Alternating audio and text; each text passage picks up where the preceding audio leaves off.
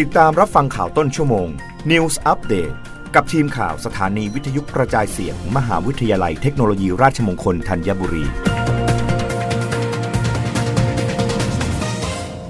รับฟังข่าวต้นชั่วโมง โดยทีมข่าววิทยุราชมงคลธัญบุรีค่ะ กระทรวงพาณิชย์แก้เกณฑ์จดทะเบียนนิติบุคคลใหม่ เดิมต้องมีชื่อ 3 คนเหลือ 2 คน บังคับใช้ 7 กุมภาพันธ์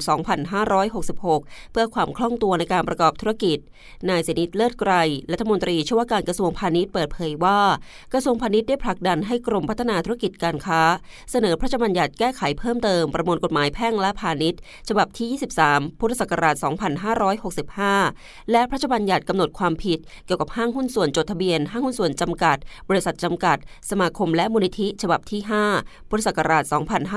2565 เพื่อปรับปรุงประมวลกฎหมายแพ่งและพาณิชย์ ให้มีความทันสมัย รองรับการเปลี่ยนแปลงและพัฒนาการของเทคโนโลยี ส่งเสริมให้จัดตั้งบริษัทจำกัดได้ง่ายขึ้น เพิ่มความคล่องตัวในการประกอบธุรกิจ ช่วยให้บริษัทจำกัด สามารถควบคุมกิจการได้มากกว่าหนึ่งลักษณะ ซึ่งจะเป็นการเสริมสร้างศักยภาพในการแข่งขันของประเทศ สร้างภาพลักษณ์อันดีในการประกอบธุรกิจ รองรับระบบเศรษฐกิจและสังคมดิจิทัล ทางนี้การแก้ไขเพิ่มเติมประมวลกฎหมายแพ่งและพาณิชย์ในครั้งนี้ มีประเด็นเปลี่ยนแปลงหลายประการอาทิ การยื่นขอจดทะเบียนห้างหุ้นส่วน หรือบริษัท สามารถยื่นณสำนักงงานทะเบียนหุ้นส่วนบริษัท ที่สำนักงงานใหญ่ตั้งอยู่ หรือตามที่รัฐมนตรีประกาศกำหนด จากเดิมสำนักงงานใหญ่อยู่ในจังหวัดใด ต้องจดทะเบียนณสำนักงงานพาณิชย์จังหวัดนั้นเท่านั้น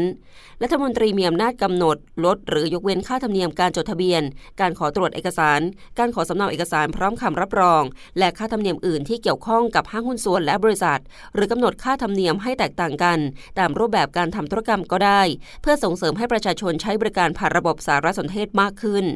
บุคคลตั้งแต่ 2 ขึ้นไป จะเริ่มก่อการและตั้งเป็นบริษัทจำกัดก็ได้ จากเดิมต้อง 3 คนขึ้นไป